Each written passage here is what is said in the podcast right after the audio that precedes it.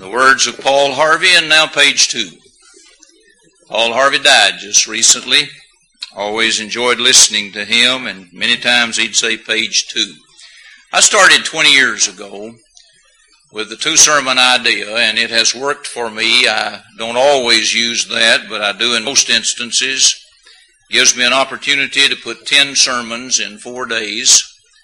And many people have commented to me that they like the idea of being able to stand and have a song about halfway through the service. At least it wakes you up and doesn't allow you to sleep through everything, does it?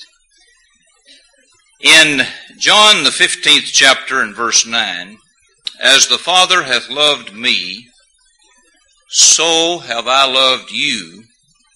Continue ye in my love. Father loved me, I have loved you, and now you continue loving also. Verse twelve, this is my commandment, that ye love one another as I have loved you. I have loved you, Jesus says. Now, in turn, you love somebody else. I think of those verses when I think of a song that I heard back some time ago that caught my attention. You would hear this song probably on W S M or some station like that in Nashville. It was sung by Clay Walker. Listen closely to it and get the point. He was driving home one evening in a beat-up Pontiac when an old lady flagged him down. Her Mercedes had a flat.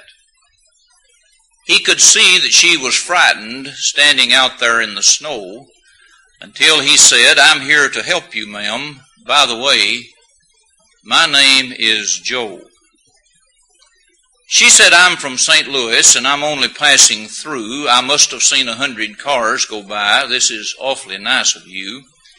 When he changed her tire and closed her trunk and was about to drive away, she said, "How much do I owe you?" And here's what he had to say.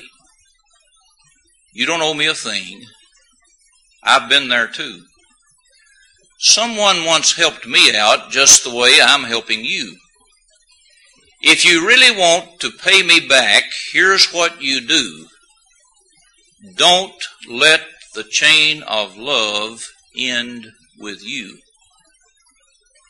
Well, a few miles down the road, the lady saw a small cafe. She went in to grab a bite to eat and then be on her way. But she couldn't help but notice how the waitress smiled so sweet and how she must have been eight months along and dead on her feet. And though she didn't know her story, and she probably never will, when the waitress went to get her change from a hundred dollar bill, the lady slipped right out the door and on the napkin left a note.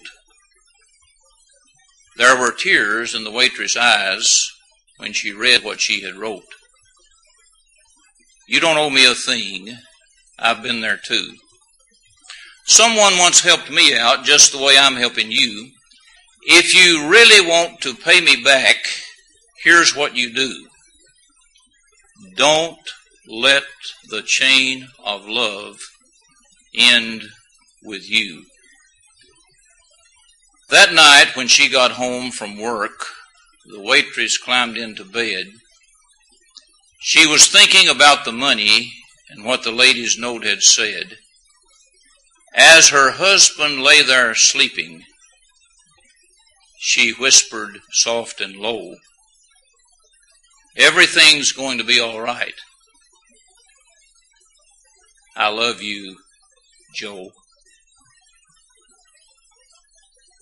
When I first saw that song, I thought, that just sums up what love is about. He changed her tire. "You don't owe me anything. I've been there. Just don't let the chain of love end with you." That lady went in to get something to eat. She saw the waitress could use some extra money and left her quite a bit and left the note. "Don't let the chain of love end with you." And when the lady went home and went to bed with her husband, his name was Joe. Isn't that saying the same thing that's said here in these two verses that I read? As the Father hath loved me, so have I loved you. Continue ye in my love. Wasn't Jesus saying, don't let the chain of love end with you? Sometimes we cannot return the love that is shown in our direction. It is extremely difficult for us to return the love to God that He shows to us. In fact, I think what He really wants is not us to return our love in His direction, but to pass it on to someone else, to where it becomes a chain of love. Think about three areas in the Scripture that point this out. One is in Second Timothy two two. He's talking about the teaching process there. And Paul says to Timothy, the things that thou hast learned of me, commit thou to faithful men, that's others, who shall be able to teach others also. Now that's the process of the Great Commission in a sense. Paul says, Timothy, I've taught you, you teach others and encourage those others to teach yet others. Isn't that letting the chain of love continue? I was asked just today by someone, why do you think the church has been so strong in Jackson County? I got a call from a man who's in the Florence, Alabama area, and I thought it interesting that he asked that because when I was growing up, it was generally said that Jackson County probably had the highest percentage of Christians per capita of any county in the world. Recently, it has been suggested that the Florence, Alabama area has that. Church strong in both areas. He said, to what do you attribute the strength of the church in Jackson County over the years? And I said, I'm not for sure all that's involved, but I've been told about some older gospel preachers that came over into that area years ago, long before I ever discovered America, and established some churches throughout Jackson County. I remember some of the older preachers and teachers in that area. Mister John W. Fox, Robert Fox, some of those preachers that preached when I was just a boy, even before I could remember, they were preaching the gospel.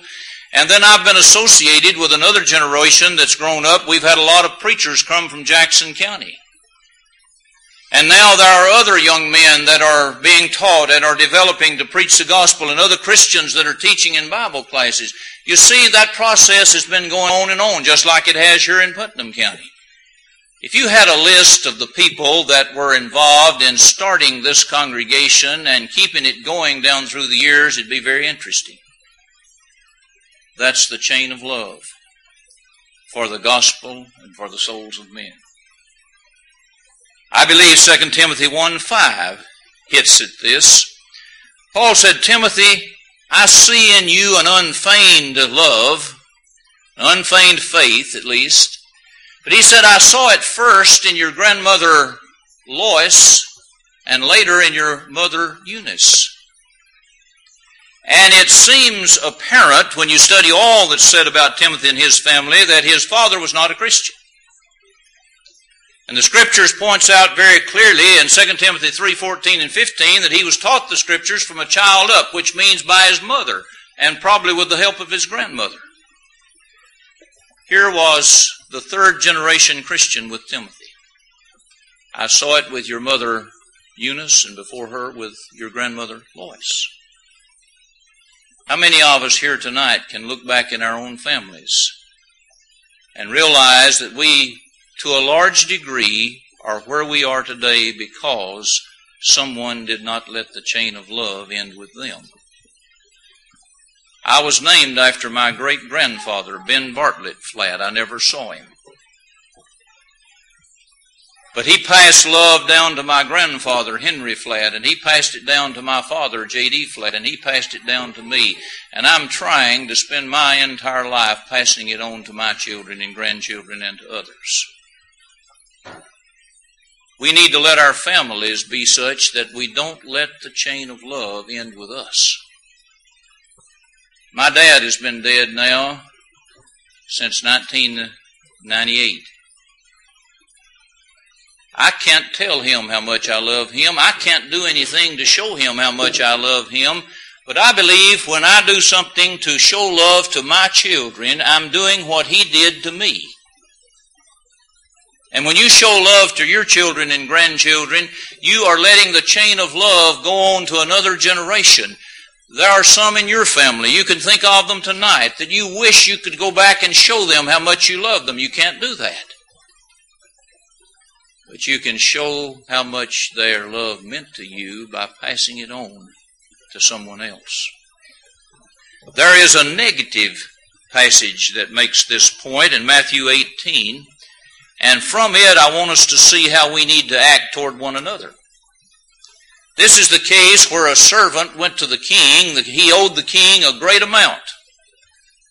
And with pleading to the king, the king forgave him that amount. That same servant who had just been forgiven so much turned around to one of his fellow servants who owed him a smaller amount and said, "If you don't pay me, I'll put you in prison." And the idea is taught in that surely if he was forgiven so much, he would be willing to forgive even a smaller amount to his fellow servant. As I read that and think about that, I think of what's called the Lord's Prayer in Matthew six, which is really the prayer he taught his, his disciples to pray. And in that prayer, he said, "Father, forgive us as we forgive our debtors." And the only part of that prayer that Jesus commented on after he had finished the model prayer was the forgiveness. He said, if we don't forgive one another, God won't forgive us. And if we forgive one another, God will forgive us. You put all these passages together and add to it Ephesians four thirty-two, "Be ye kind one to another, tender-hearted, forgiving one another." Notice, even as God for Christ's sake hath forgiven you. Don't we see the chain of love that should be present even among our brethren? God has forgiven us so much. What attitude should we have toward those that wrong us? God has loved us so much. What attitude should we have toward those whom we can love? There have been many people down through the years who have helped me in many ways, even financially. There have been some people that I've known down through the years who were very rich. And in some difficult times, they have helped me greatly. I don't think I could be where I am today preaching the gospel if it had not been for some of the benefactors that I've had in life. And right now, I have four churches and four individuals that are helping support me where I can go preach the gospel anywhere, even if they're not able to do anything to support me. I wanted it that way as I'm doing full-time meeting work. I won't be able to go to a smaller congregation if they need the gospel and need a meeting no matter what. I am receiving from many people who are my benefactors today. What am I to do? I'm to reach out and try to give to others and help others as much as I can. I may never be able to give back to those that are helping me the way they're helping me, but if I can just take what they're giving me and become a channel of blessings through which these can flow to other people, the chain of love can continue. And I think each one of us could probably say that tonight. There are those that helped establish the church here and in places in this area. The greatest appreciation that we can show to them is to keep the Lord's work going and keep it sound and teach and pass things down to the next generation that they pass down to us. That's the chain of love that needs to continue. Don't let the chain of love end with you. When it comes to teaching the gospel, when it comes to appreciation for our families, when it comes to the relationship of brothers and sisters in Christ, just remember that the way that you and I really show our love for those who've done so much for us is to show our love to others who need it today. And isn't that exactly what's being said in that judgment scene of Matthew twenty-five? He said, when you feed somebody and give them drink and visit them and give them clothing and go see them even if they're in prison, he said, when you do it to these, you're doing it to me. I believe Jesus is saying in that teaching that when you consider all I have done for you, the greatest thing you can do is do something for somebody else. Pass it on. Don't let the chain of love end with you. I saw something the other day that caught my attention. It's very short, has only eight words, nine with the word love. Love hangs in, holds on, reaches out, and lifts up. Now, the next time you hear me preaching a theme on love, that'll be one of my ten lessons. That's just a wonderful outline there. And uh, Randy, don't you go somewhere and preach it before I get there to preach it. If you get an opportunity, go ahead. But love hangs in, holds on, reaches out, and lifts up. Don't let the chain of love end with you. And let me appeal especially to you tonight if you're not a Christian, or if you're not a faithful Christian. Think about all that's been done to make it possible for you to be a Christian. Think about what God has done, sending His only begotten Son. Think about what Christ did, shed His blood on the cross. Think about what the apostles and others did through the inspiration of the Holy Spirit to give us the Bible to where we can open it and know what God wants us to do. Think about the number of people who've had a part to play in making it possible for us to assemble in this building here at Pippin tonight, study God's Word and worship God. Think about all the love that has been shown down through the years to make it possible for you to be a Christian. Don't let the chain of love end tonight. But come to Jesus as together we stand and sing.